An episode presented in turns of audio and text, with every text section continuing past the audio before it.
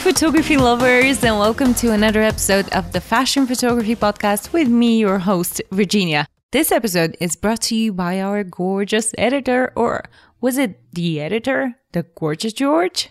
You already know the producer of the podcast, but you don't know who's our guest today. And like I said in the previous episode, it's a brand new one. You're going to find out who she is in just a couple of minutes. But before that, let me tell you what are some of the topics today. Shall we give up if we can't find devoted team, or there is a way around that? And what have our guests come up with? How to recognize if someone is trying to build relationships by taking advantage of you, and what to do in a situation like that. How to communicate with your researcher, and much more in today's episode.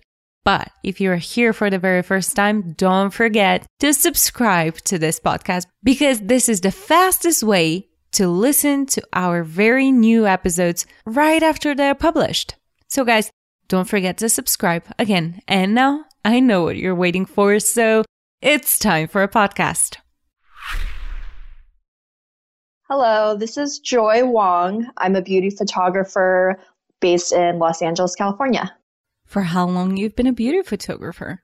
I've been doing beauty photography for about 5 years, I believe. But in total, I've been doing photography for about 12 years. Oh, what did you do before that? Like, what kind of photography? I did portrait and fashion, and then I switched over after college. Why? Well, I live in LA. I was really interested in fashion for many years. And then once I was in college, I kind of switched just because I was having issues finding stylists. I don't think LA was quite there for fashion, especially a few years ago. So I kind of made the switch over and then just concentrated on beauty, took the clothing aspect out of it. That's actually a great way to continue shooting, even without a stylist. It's a great move for your photography, but were you really up for it? Because, you know, sometimes people just want to stick to fashion photography and they're trying and it's not working. And after a while, they're giving up. But this is an actual chance to continue working. Yeah, that was the thing, was I really wanted to be shooting all the time. But it was just this constant struggle with bad stylists, honestly, either kind of pushing their own agenda with the connections that they were trying to establish as far as with showrooms. So they would kind of just show up with a bunch of clothes that they were forcing me to shoot, but it wasn't for the actual shoot. It was to build their relationship, or just stylists not being ready, having bad taste. And then I just kind of ended up feeling like I was throwing shoots away because the clothes were so bad and you can't really hide that. So I kind of took that aspect out and then just started shooting beauty. And then it kind of clicked for me and I really fell in love with it. I shoot more fashion now. I'm starting to go more into that, especially now that I have a better portfolio and I've made better connections. And now it's starting to work versus 5-6 years ago, when my portfolio wasn't as good and I was just kind of like coming out of college. I'm not from LA. It's just kind of like was a lot of different components. When you said this about the stylists, I thought that it's a really bad strategy on their end, because even if they're trying to pull some relationships, if you produce something that is not fitting the actual editorial or whatever the shoot is, I don't think the brands would be really happy with that. Yeah, I mean, it was honestly like back then too, because I was still young. I was new to LA. I didn't really quite know what I was doing. And I was just kind of being taken advantage of by these people that have lived in LA. They were older. They wanted certain advantages for themselves. So it was a struggle for a few years. And then I just kind of got fed up with it. But now I'm like, I'm going back into it and I'm meeting new stylists on jobs, not through like whatever it was back then, like Model Mayhem or something, you know, or like just like Craigslist or just like weird connections through friends and stuff like that. Now it's like I'm meeting actual professional people that have great taste and work and hustle, and they're great. So that sounds great, because you can even help us with the selection of the right team. Because you had so much struggles, maybe you had some red flags from some of the people that you can share today with us, so that the young photographers in the audience, they can avoid this type of situations. Do you remember the worst scenario that you had with a stylist like this? One of the first stylists that I worked with when I moved to LA, and I'm starting fresh into art school, I think I kind of felt like a little bit dependent on him just because he was older than me. He kind of knew the industry better, but it was just a lot of things that he would do would be like, ask me to pick things up for him at a store. Oh. Or like the night before, he'd be like, I could only pull this many pieces, and it would just be like barely anything. Mm-hmm. And I would have like booked a full makeup, hair, model team. And especially back then, it's like, you don't really want to mess up because especially with a modeling agency, that's like kind of your chance to get in and establish a relationship. Yeah. But then, you know, the clothes are so bad or like they're depending on you, but that's not my job to do your job, even if it is for a test shoot. Mm-hmm. So it'd be certain things like that. And then I think the big breaking point of when I decided not to work with him anymore was he had basically pulled shoes from a brand and then promised them that they could use the images for advertisement.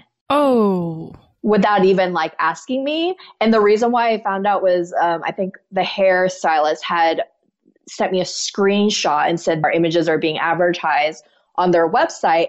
And then I had remembered that he had forwarded me an email of images of the shoes. And then when I scrolled down, he had made like a promise. Like, you send me the shoes to just borrow, and then we'll let you use these images and I'll send you the high res. But he had never asked me. And that was kind of like the last straw. Oh, this sounds really awful. What did you do in this situation? Did you said something to him or to the brand? I had emailed the company and then I think they like defended it. And then I told him I was no longer going to work with him. And they took it down and it was just kind of like all around like a learning experience. And that's really all you can do is you can just go with your gut. And my gut had been saying for a long time, like to stop working with him. But because I didn't have any other resources for styling and I wanted to be a fashion photographer, I like relied on him and I was like afraid to break that relationship. And then I was like, no more. What is the takeaway that we can have from today, from this conversation? What would you advise the people to do when they're trying to start a relationship with a stylist? Or maybe who are the people that we should avoid? I'm not quite sure of like the signs mm-hmm. that you should be looking for because it's just, you're really just dealing with people and people are always different. So I always say if you like the style and you feel like they have good taste and they have good correspondence with you and you feel like you guys are vibing, then go for it. It doesn't hurt to just shoot, especially if you're test shooting. Why not just go ahead and try it out? If it doesn't work out, then it doesn't work out. I'm like a big believer in going with your gut feeling. Mm-hmm. And if you feel like you're getting pushed around or it's just not working or you're not vibing, then that's kind of like the sign that this relationship probably won't work out. And there's plenty of other people to try to work with. I believe in the same thing that you just said. And in addition to that, if you decide to try with someone, a big learning curve for me was that I need to try with a new team member just once. If it's not mm-hmm. working the first time, it's probably not going to work the second time. Exactly. I totally agree. But you were definitely vibing with those makeup artists, right? Teams change, especially as you grow. I find that some people that I had been working with for a long time, our styles don't match anymore. Your work evolves. Everyone's work evolves. So yeah. My whole thing is I've tested with like a lot of different people and I've kind of have come down to the people that I feel like first are great at what they do. They have a good attitude. They're involved and they're passionate about what they're doing too. That's like a big thing for me is like, I don't want to be the only one encouraging the whole team and having people be excited about this shoot. Like the energy feeds off of each other. So if I'm excited and then you're excited, like I feed off of that. And then the shoot overall is just one of those days where you feel like the results are beautiful. there was like the emotion and the excitement. Like there's like a certain high that I get off of that really when I'm shooting. And that's like important for me when I'm working with a team, is that we kind of feed off of each other and we're passionate about what we're doing. That's very important, because whenever someone in the team doesn't want to work today, we're not torturing people. They're coming with their free will. So when we gather a team, it's normal for everyone to be excited. Unfortunately, this is not the case always, but tell us more. Who is in your team today? How many people do you have in your team? I know that teams are usually different, but we all have a certain number of people that we are working with. Maybe like 10 makeup artists or something that I would use on a rotation. Hairstylists, it's probably less, maybe like, I don't know, 5 off the top of my head. Hair is difficult. It is. It's not something that everyone is good at. And there's this whole thing right now where everyone's on a budget. They only want to hire people that do hair and makeup, which I think is insane, because they're completely different things and it's completely different skill set. Although I don't know why they're like, people really relate the two when it's completely different. And I feel like a lot of people are pressured to do both. Mm-hmm. And it's very rare. I've only met maybe 1 or 2 people that can do both and do both really well. It's just so rare, especially hair. Hair is like a difficult thing, I think, to really be good at and have the right styling, as well as like even just like wispy looks. Like when people have like the strands in the face, it doesn't seem like it would be a really difficult thing to do, but it really is a difficult thing. And I've seen so many people struggle with the wispy hair look. It's surprising. Do you have any retouchers in your team? I do. I was retouching for myself, I think, up until early last year. So it's been a year. I kind of tried a couple different people. It didn't work out. And then I met my retoucher that pretty much does all my retouching now, Alina. She lives in Belarus and she's amazing, just like amazing at what she does. And I really feel like it's a collaboration. So I'm really happy to have her. And for those moments when you were your own retoucher, tell us more about how you handled all these moving hairs, because it can be a nightmare. It was a nightmare. I feel like I thought I was a really good retoucher, and I did it professionally for a little bit too. And then once I saw how Alina does everything, I'm like, I don't think I was a great retoucher after all.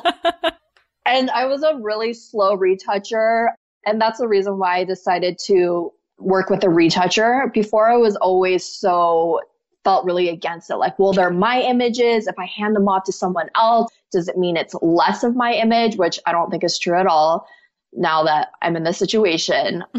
But I just like felt like I was spending so much time retouching, and I want to shoot. Like, I want to be creative, and I don't want to have that timeline hold me back, because I would be spending days on end just retouching. And sometimes when it was like the hair was bad or wasn't exactly in place, it would take me like a whole day to do an image. And I just didn't want to do that anymore.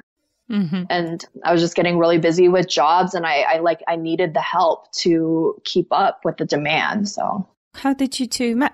I think she just reached out to me through email, and I looked at her website and I was like, okay, I'm going to give it a shot. And I just really love what she did. And the thing was, she was consistent.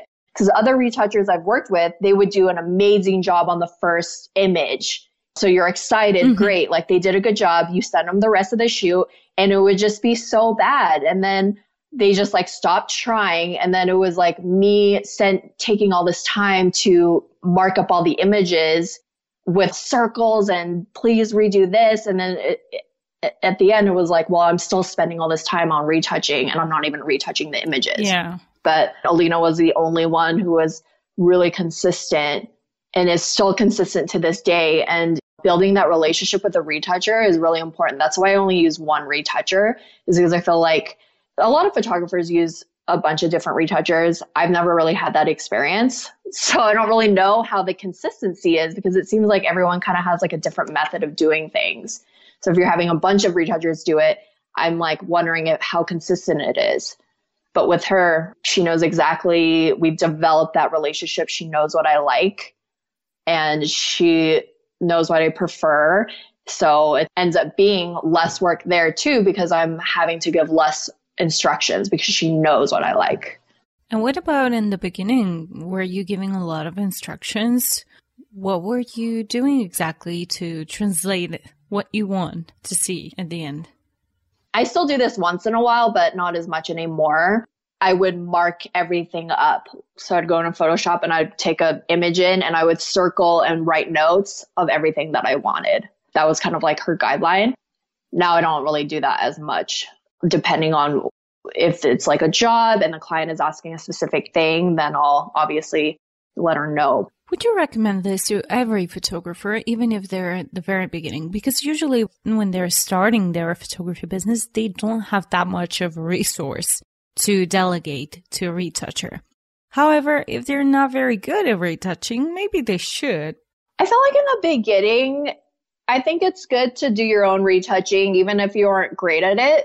And I say this because it's going to help your photography. So if you're seeing kind of similar things of like, say, lighting or hair is floppier makeup, I think you're going to be able to use those tools to help you do a better job on the actual shoot. That is actually a great advice. Yeah, because I felt like when I was retouching, it was just like always like the lip line was never filled correctly. It's like, and then on the shoot, you're like, I don't want to deal with that later. Mm-hmm. This has to be better while we're shooting. So it doesn't have to be pushed into post.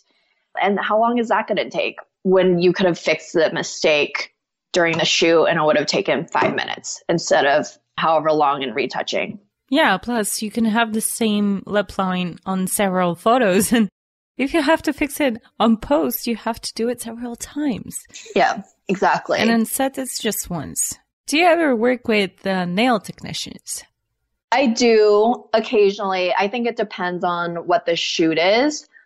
I did like a stylized still life shoot with a hand model recently. And yes, we did have like a manicurist who did different designs and different looks per set. So I do use manicurists depending on the situation. Usually for jobs, definitely, there'll always be someone there. Mm-hmm. To do nails. And have you ever had a bad experience? In the beginning, it was a little bit of a struggle.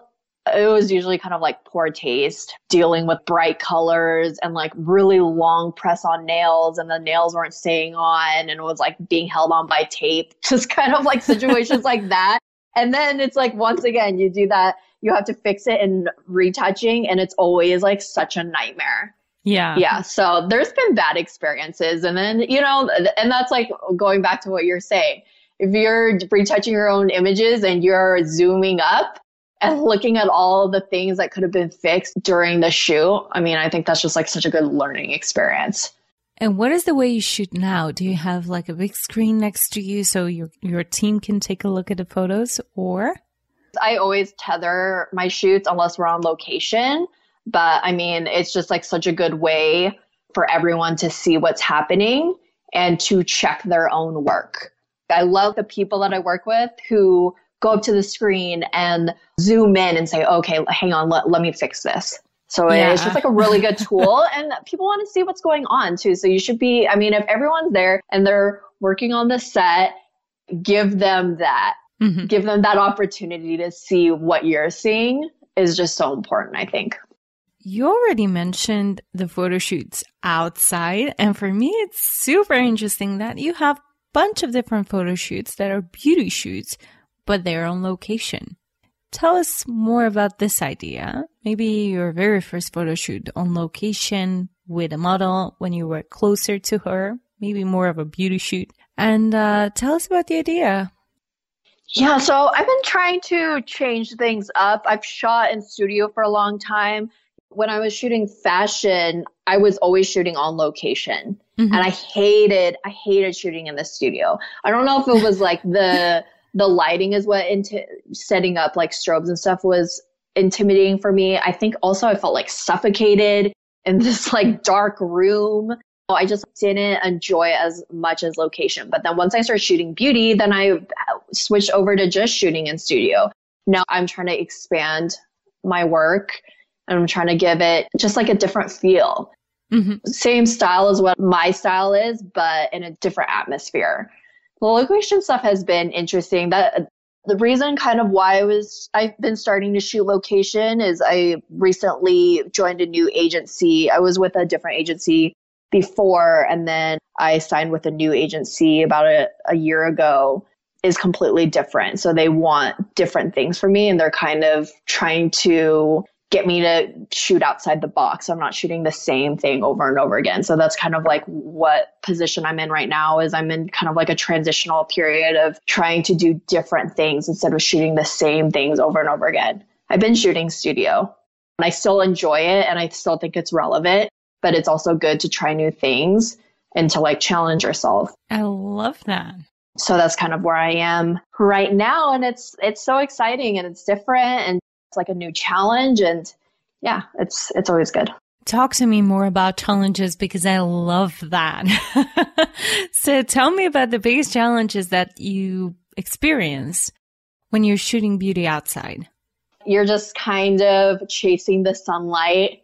Oh, so you don't use artificial light? Not really. Mm. So I have before, but I think the recent shoots that are on my website was just all shot in natural light. So you're really just dealing with like the light and how inconsistent it is. And you just kind of have to move with it and find the right light. It is really challenging. I think we didn't mention your website. Can you do that for us? Yes. My website is joywongphotography.com. Perfect. And do you want to discuss some of the photos there? Sure. I don't know if it's going to be the very first one that people will see when they open it, when we publish the show. But right now, there is a gorgeous photo shoot with a girl in pinkish bushes. Mm-hmm. And her hair is also colorful. So tell us more about the photo shoot, the idea behind it, and of course, the biggest challenges. I did that a couple months ago. And it was just something where I'm like, okay, we're going to shoot outside. We're going to shoot on location and I have to find a stylist. So luckily, I don't know how to describe it. It was just like one of those shoots where everything kind of fell into place with little effort. So you were lucky.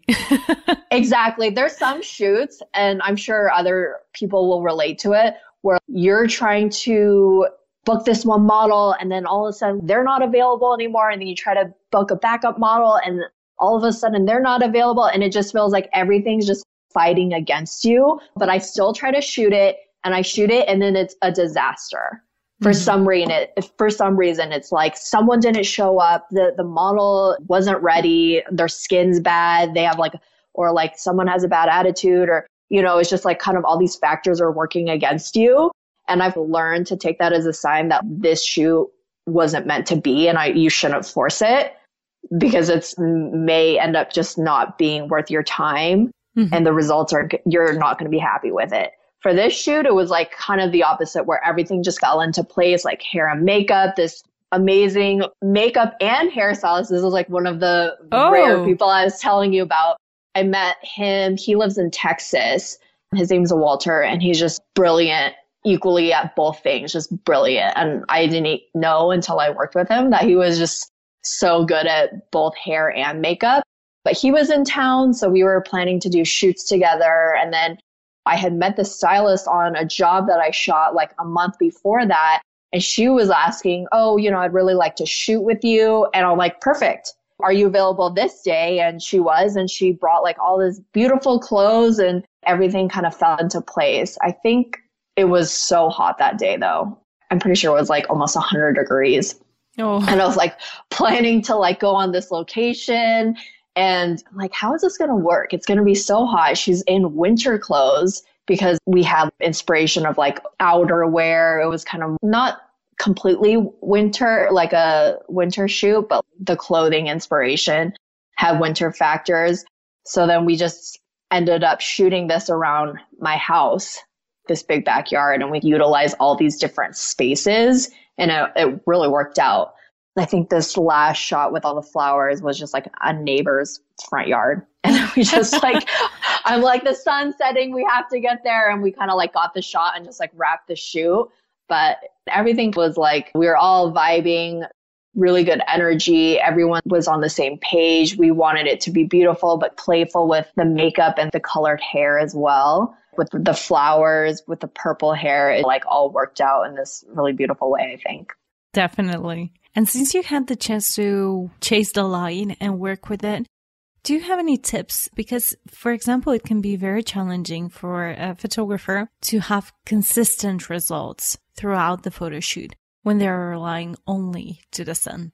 Well, if you're going to be on location, you definitely want to scout it beforehand. And I would recommend scouting it around the time where you're wanting to shoot so that you can see an accurate, what the light's going to look like in an accurate way. Also check like when the sun's going to be setting too.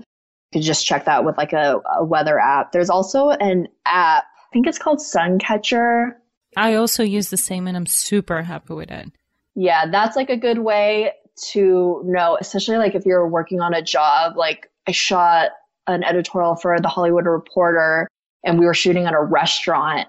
A really good way to know where the sun's going to be, especially if you're shooting different spots on the same location. Mm-hmm. That day ended up being a cloudy day, so it didn't really matter. There was no sun, so I just ended up shooting strobe the whole time. So it was kind of a bummer, but we made it work. For those of you, by the way, that have not ever used this app, it gives you the chance to turn on your camera and see your surrounding. And there is a, I don't know how to call it, but there is like a line of the sun and where it goes, and you can actually see it throughout the different time of the day. And I think it's so good. Yeah, it's brilliant. Someone's been really clever. Yeah. Yeah. I wish I made that up. Love it. And I also love another photo shoot on your website that it's not something that we see every day. You've shot an older model, and I love it. Oh, amazing. Yeah. Those shoots were so fun. Just really amazing. And those models too have been working as models since they were in college. So they've obviously had really amazing careers. I think what prompted me to shoot that was I met with a brand that handles, it's like a marketing firm and they handle multiple skincare lines. Mm-hmm. And I had a meeting with them. I brought them my book and she said, we also work with mature models. Can you shoot them? Have you ever done a shoot with them? And I was like, no, I haven't actually. And that's like something, that's like what prompted me to shoot older models. It's something I want to keep doing too. I haven't done more since those two shoots, but I think I've shot 3 of them. It's a little bit different. You're just dealing with someone who's been working in the industry for a long time. So it's already kind of more intimidating because they've worked with a lot of other photographers. They've had like a long career. And I want to treat it differently too, because I mean, they are mature models. They have wrinkles. It's not the same as shooting some early 20-year-old model with perfect skin and perfect hair. Yeah. But for me, it's like, I want to feature that aspect of them. I remember speaking to my retoucher and saying, leave as much as possible. Don't take anything out. Make this look natural. I really love the gray of their hair. And one of the models too had like, I think she does like hair campaigns too, like long, beautiful, like gray hair. Transitioning of getting their hair to just be gray versus like having to dye it for so long and transitioning from their brown hair to the gray hair. It was pretty interesting. And just trying to keep everything natural and just having like the personality shine through. And it's a little bit of a different experience in shooting like a younger model. Did you end up working with this brand or were these shoots just for you, like a preparation? Yeah, I mostly shot it for myself. And we're in the age right now where everyone's kind of celebrating, you know, different body sizes, different ages. It's just big time for acceptance. So I really wanted to try my hand in doing something different too. I'm always trying to have more of a diverse portfolio, especially like different skin colors, different ages. Right now I'm transitioning into shooting men too. So I'm just trying to get my book as diverse as possible, have myself be challenged by that experience too. That was part 1 of the episode with Joy. She was amazing, right? But the next part is even I think, better than this one. So stay tuned for the next Wednesday episode. But before that one, don't forget to come over for the Friday episode when I'm answering your questions and giving you some little tips and tricks on how to have a sustainable photography business. And if you really like this episode, of course, share it with all of your photography friends. Thank you guys so much for being with us today, and I'll see you on Friday.